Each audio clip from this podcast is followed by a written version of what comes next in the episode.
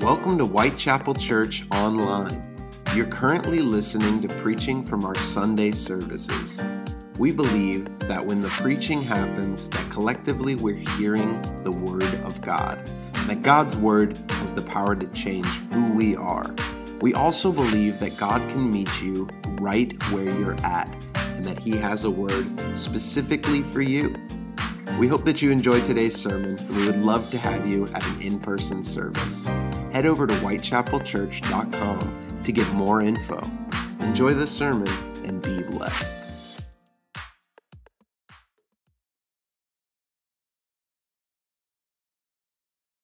Easter is all about grace. The purpose of the death and the resurrection was so that we would be able to experience the grace of Jesus. And so we're going to begin talking for the next several weeks about what happened on Easter, that God extended his grace for us. And so I want to share, um, if you'll go ahead and turn to John chapter 8, we'll get there. But I want to share with you uh, kind of the foundation, if you will, that we're going to build from each week. Hebrews chapter 12, the first part of verse 15 says this See to it that no one fails to obtain the grace of God. I believe that God has called us at Whitechapel to be a refuge of grace. This is the verse I believe that is going to guide us in the years and decades ahead. See to it that no one fails to miss or obtain the grace of God. And so in John chapter 8, it's a, as I said, a non traditional Easter passage, um, but it is a very powerful passage. Here's this woman in John chapter 8, and I want you to, before we read it, just imagine all of the voices that are screaming and yelling.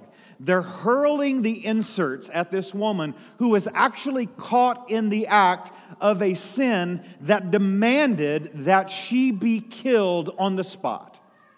Jesus steps into the situation and extends to this woman an amazing measure of his grace. Jesus, who was God in the flesh, knew that he came not to take the law and enforce it upon his creation, but instead to take the law and fulfill the law, and thereby, because of the grace in the empty tomb, extend to us the grace that can only be found in his death and in his resurrection. So Jesus knew what was to happen uh, just a, a few, a short period of time down the road. He stood here with this woman in John chapter 8. They drug her to Jesus in the middle of sin. And this is how John records it. In John chapter 8, Jesus arrives and says to the woman, after he'd gone to the Mount of Olives, he appeared in the temple courts where all the people had gathered around him, and there he sat down to teach them. The teachers of the law and the Pharisees brought a woman who was caught in the middle of adultery. They made her stand before the group and said to Jesus, Teacher, this woman was caught in the act of adultery. In the law, Moses commanded us to stone such a woman. Now, what do you say? They were using this question as a trap in order to have a basis for accusing him. But Jesus bent down and started to write on the ground with his finger. When they kept on questioning him, he straightened up and said to them, If any one of you is without sin, let him be the first to throw a stone at her. And again, he stooped down and wrote into the ground. At this, those who heard began to go away one at a time, the older ones first, until only Jesus was left with a woman still standing there. Jesus straightened up and asked her, Woman, where are they? Has no one condemned you? No one, sir, she said. Then neither do I condemn you, Jesus declared. Now go and leave your life of sin. This woman, whenever she was drugged to Jesus, had no exit. She was actually caught in the act. Jesus knew that he was going to go to the cross, though. And here they bring this woman who the law demanded that she be stoned, and yet there was no one to speak on her behalf. You don't have to raise your hand this morning. But have you ever felt like in life there's been no one to ever stand up for you and speak on your behalf? Have you ever felt maybe the way that Jesus did when they were dragging, dragging him from trial to trial? And he was put before ruler and put before ruler, and no one was there to stand up and actually speak for Jesus in the same way that here in John chapter 8, no one was willing to speak for her. Here's the amazing thing that I find in this passage of Scripture we would expect that Jesus would begin speaking for this woman, right? We would think the man who, gave, who came to give his grace, to die on the cross, so that each of us could be free from the law and free from sin, we would expect that Jesus would stand up for her. We would expect that Jesus would be the one to actually speak for her. We would expect that Jesus would be the one to step forward and say, I'll speak on her behalf. I will claim her as my own. But that's not what Jesus did. As we read this passage in John chapter 8, you, did you catch what Jesus actually did? Look at it with me, if you will, in verse 6. It says, They were using this question as a trap in order to have a basis for accusing Jesus. And this is what Jesus did at the end of verse 6. Listen, he didn't stand up for her. He didn't speak for her. He didn't step to her side. He didn't intervene on her behalf. Instead, this is what Jesus did. At the end of verse 6, it says, But Jesus bent down and started to write on the ground with his finger. Nobody was there to speak for her. And Jesus, who we would expect, didn't speak for her. Instead, he bent down and began to write with his finger in the dirt. What a time, if you're this woman. What a time for the one you want to speak on your behalf to begin playing in the dirt. He didn't say a word, he just knelt down and wrote on the dirt. Another translation says that Jesus stooped down. I want you to hear this this morning. The God who died on the cross for you loved you so much that he stooped down from heaven and put on flesh so that he could extend to you his grace. But then it didn't stop there. He stepped out of the tomb and stooped back into a life so that he could then finish the work that he came to do in conquering sin and in conquering the penalty of sin, which was death. Jesus, Max Lucado says, is a God that is willing to stoop for you. And here we see the man that we want to speak for the woman is actually the one who's stooping and riding into the ground. Jesus is a God who's willing to stoop for you. He stooped down on the night that he was betrayed when he gathered his disciples together. And as he stooped, he washed his disciples' feet. In another passage of scripture, there were a lot of kids around Jesus, and Jesus stooped down to welcome the kids to, to be his own. He stooped down to pull Peter out of the sea from drowning from a lack of faith. He stooped down to pray in the Garden of Eden. He stooped down at a Roman whipping post whenever they were beating him. He stooped down while he was carrying the cross for the burden of our sin. Grace is a God who is willing to leave royalty in heaven and stoop down because of our sins. And then in verse 7, it says, When they kept on questioning him, not speaking for the woman, just writing in the ground. They kept on questioning him, John says. He straightened up and he said to them, If any one of you is without sin, let him be the first to throw a stone at her. So I can imagine the woman probably thinking, He's not speaking for me. He's just playing in the dirt. He's writing something in the dirt. John doesn't record that. We don't know what Jesus actually wrote. And I, I, can imagine this woman thinking, okay, he's going to stand up. He stands up after all of the questions, everything was thrown at him. He stands up, and I can imagine her anticipation as she thinks, okay, now he's going to speak for me. Now he's going to say something on my behalf. Now he's going to intervene and actually be able to share something that is going to stop these insults and stop all of the accusations from coming at me. Here it is. Here it is. Now he's finally going to do something. But there was no preaching. There was no saving, there was no instruction in here. All Jesus did was stand up and said, If any of you was without sin, then you go ahead and you throw the first stone. And in verse 8, it says, Again, he stooped down. He's standing there. He's teaching, he sits down, they bring in the woman, he stoops down, he writes in the dirt, he stands up and says, All right, if you don't have sin, then you be the one to throw the stone. And then he stoops down again. He's not even addressing the issue here. He's needing to do something to make sure that this woman has been taken care of according to the law. But he didn't come to make sure that he enforced the law. He came to extend to every one of us grace upon grace. And our job is to see to it that we make certain that no one misses and everyone obtains the grace of God. And then we get to verse 9. Verse 9, it says, So at this, those who heard began to go away one at a time, the older ones first, until only Jesus was left with a woman who was still standing there. And Jesus straightened up and he asked her, Woman, where are they? Has no one condemned you? Where are your accusers? What a question. What a question for us. Where are your accusers? You see, whenever you experience the grace of Jesus that was extended to us through the cross, and then the celebration of hope that we would have for eternity that was in the empty tomb, whenever you experience that kind of grace, nobody can accuse you.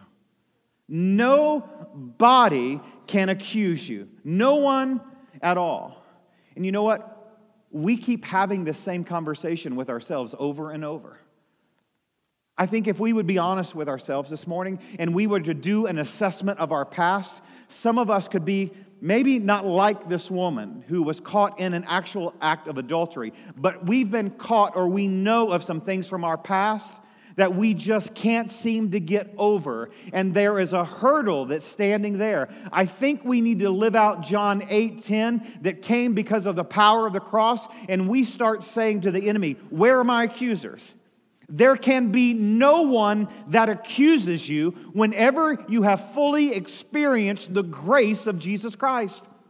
And so, what Jesus did with his grace is he took our past, and when the tomb was empty from him, he put it in the tomb and buried it and sealed it so that our past would no longer define us, but instead we would be defined by the amazing grace of Jesus Christ. This is the power of the gospel. This is the power of the Easter message that we no longer have to bow at the accusations from the enemy. We no longer have to bow because of the accusations from our past. Instead, we, like Christ on the first resurrection morning, can stand and celebrate the victory that comes through the grace of Jesus Christ.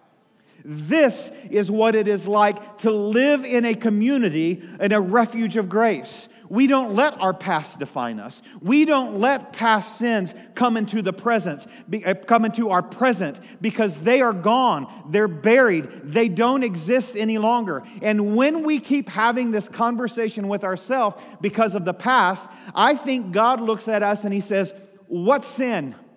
I don't know about the sin that you're talking about. You can't be washed whiter than snow and still go get some of the black sin and try to put it on yourself. When you are washed whiter than snow, the scripture says, even then your sins are removed as far as the east is from the west. And we cannot bring that into our, into our present. We have to learn how to silence the voice of the accuser. And Jesus has given us that pattern right here. Jesus told us how to silence the accuser, the one who came to give us grace. He didn't engage them, he didn't do battle with them. He stooped down and started to draw in the dirt, in the sand. I'm sure his words would have been powerful enough to silence them just with one word, but that's not what he did. He ignored the accusations and took on the woman head on. He had a conversation with her. He directly engaged her. Verse 9 it says, At this, those who heard began to go away one at a time, the older ones first, until only Jesus was left with a woman still standing there. Jesus straightened up and he asked her, Woman, where are they? Has no one condemned you? No one, sir, she said. Then neither do I condemn you, Jesus declared. Now go and leave your life of sin. And here's how we silence the voices of the enemy. Jesus said to the woman who was a sinner, she was caught in the very act, and she was brought to the grace giver and stood in front of him. He didn't hurl accusations at her. He said, I have one thing for you to do. And that one thing you have to do so that you can experience the full measure of grace that I have for you, you have to go and leave your life of sin. Some of us, though, want to be able to straddle the fence and have it both ways. We want to hang on to some of the stuff that we like from the past, and we want to try to have an arm with Jesus Christ. Jesus' message right here with a woman in John chapter 8 says, No, no, no, no. That's not what I want you to do. If you want to overcome and live a life of grace, then you have to be willing to leave your life of sin and stop letting that sin come to where you are. Max Lucado actually wrote it this way He said, Healing happens when the wound is exposed to the atmosphere of grace. There's lots of wounds that we carry, and more often than not, it's sin that causes those wounds. There's, there's all kinds of different types of sin. And some of us have been wounded not by anything of our own, but because of actions from other people. You know, because of what Jesus did on the cross of Calvary and what he did in the empty tomb for us, he extended to us grace that allows all wounds from our past to be healed whenever they are exposed to Him. So imagine here in John chapter 8 all of the wounds that this woman carried with her. Imagine all of the hurt. Imagine all of the heartache that she was carrying into this conversation with the giver of grace. What happened in this moment? What was it that changed this woman in this moment? all of the wounds and all of the sin from her past were exposed to the atmosphere of grace. And it was in that moment, not through a message that Jesus preached, not through any of the accusations that she actually came to realize the wounds and the sin that she was carrying. Instead, she was exposed to the God of grace, the grace giver in life, Jesus Christ, and that is what changed her. I think sometimes for us, the default are to put some band aids on our wounds from the past. Maybe with a band aid, you need just a little bit of neosporin on your wound, right? Because neosporin says that helps heal and it helps erase the scar. Put a little neosporin, slap a band aid on it. You're going to be just fine. One of the things that I make sure we always have at our house is neosporin. It gets out of date, I go buy neosporin because I've bought into the commercial that neosporin helps not only heal the wound, but it helps erase the scar. Well, that's in the physical. But what about in the inside where nobody can see? What about on the inside where nobody can put neosporin for you? What about in the core of your soul when it's just you and God and you lay your head down on your pillow at night and nobody's talking, but yet those voices inside, those accusations from the past, that hurt, those wounds from the past, all of a sudden are welling up inside of you? What do you do in those moments? I'll tell you what you do in those moments. You run to the God of grace, the grace giver and let him heal all of the wounds that nobody, not even Neosporin, can get to. You see, God is a God who desires for you to come to Him so that He can not only erase the past, but then through giving of you the giving you the grace, He can then heal all of the wounds and erase all of the scars. That's what He's doing to the woman here in John chapter 8. And He says to her eventually, Where are your accusers? Where are they? Where are they gone? She says, Not one is here. And Jesus says, Go and leave your life of sin. Walk away from the past. Walk away from the darkness. Walk away from those things that's caused your scars, that's caused your wounds, and live a life of grace. Whitechapel Church is a refuge of grace that this atmosphere that we live and operate in, as others are exposed to this atmosphere, I believe that this is where their wounds will be healed so they can then go live this life that Jesus is telling the woman here. Go and leave your life of sin and live in the atmosphere of grace. This is what Jesus wants to do in every single one of our lives. In John chapter 10, verse 10, my favorite verse in all of the Bible, Jesus says, I want to tell you two things. I want to tell you what I came to do, and I want to tell you what the enemy is actually doing. He said, he said, It is the thief that comes to do three things to steal, to kill, and destroy. The past of this woman in John chapter 8 was stealing from her, it was killing her, and it was destroying her. Every one of us, bar none, have things from our past that the enemy wants to use to steal, to kill, and destroy us. But Jesus was saying in John chapter 10 to his disciples, I have come so that I could go to the cross and then leave the consequences of sin, which was death, and be resurrected to live again and then ascend to the throne, so that you can have life and have it to the full. He did not say, I am come so that, that he has come so that you could have a half full life. He did not say, I've come so that you could live a three quarters full life. He said, I came so that you could live a life that is full and so full that it then overflows into those around you. Well, what is it?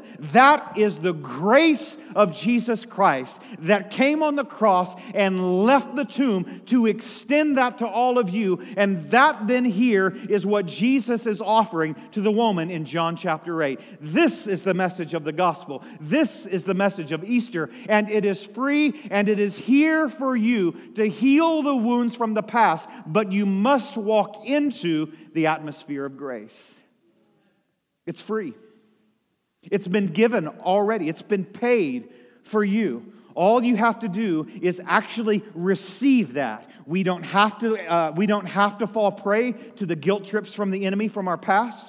We don't have to listen to the accusers from our past. We don't have to allow anything from the past to be brought into the presence because grace draws a line and says, Enemy, you can't cross that line because from this line over in my life, there's an atmosphere of grace. Today, you need to draw a line. I wondered, I wonder, I don't know, but I wonder if Jesus was just drawing a line in the sand. I wonder if he was saying to the enemy, Come on, I dare you, cross that line right there. I dare you, step up to the line. Come on, come on, come to the line and come up to this line because from this line over in this woman's life, this is the atmosphere of grace that's going to change her forever. I wonder if he was daring the enemy, come on, let's do it now. And then the enemy finally got up the courage to do it. They gather this mock trial for Jesus. They bring all of these accusations against Jesus. He was this, he was that. They go from shouting Hosanna one day to just a few days later, crucify him, crucify him, crucify him. The enemy finally thinks this is it. I'm going to cross the line. I'm going to step over the line and I'm going to kill him. He'll be done and God will be dead and he'll be placed in a tomb. So the enemy did.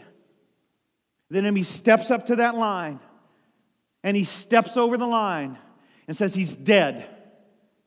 His body stopped breathing dead in the tomb. They sealed the tomb because I think the enemy was scared. because the enemy knew he had stepped over the line, and the enemy was going to do everything he could to stop Jesus from coming back to life. So they sealed the tomb and then went a step further and put guards around the stone to make certain that Jesus would never come back to life. But then his buried body began to breathe. And Jesus said from inside of the tomb, You've stepped over the line. You, enemy, have stepped into an atmosphere of grace where you can no longer operate, and on this side, you have no dominion.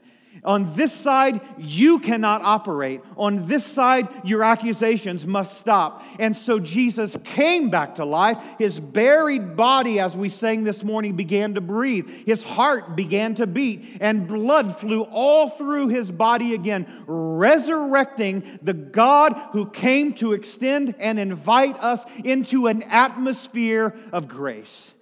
Jesus this morning wants to bring you from that line where the enemy is stealing and killing and destroying you across the line into an atmosphere of grace where the enemy can't step over anymore.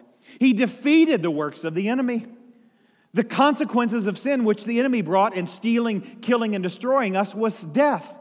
And so Jesus conquered the consequence of death, or conquered uh, the consequence of sin, which was death so that the enemy could not come into an atmosphere of grace. Instead, he was banished and sealed into the pits of hell so that the enemy does not have the last word, but instead, in your life, grace is the final authority. Jesus, for you this morning, invites you into an atmosphere of grace so that every voice, every voice in your life is silenced.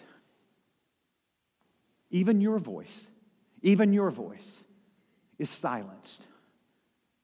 So that whenever you lay your head down on your pillow at night, and it's just you and God, and everything is quiet, He keeps speaking His grace over you to silence the lies and the accusations from the enemy. To give you a clean record. He died on the cross. He arose from the grave so that your accusers have to disappear. This is the God who loves you. To bring you out of the shame, to bring you out of the darkness, to bring you out of the way that you are the way that you were, to bring you out of the junk, to bring you out of the lies, to bring you out of the muck and the mire of this world, and let you live in an atmosphere of grace. Let me read a small passage from Ephesians chapter 2, verse 4 through 10. I just want you to listen to this this morning. Paul, writing to the church, said it this way But because of Christ's great love for us, God, who is rich in mercy, made us alive with Christ, even when we were dead in our transgressions. It is by grace you have been saved. Paul says, You once were on that side of the line of grace. You were dead in your transgressions.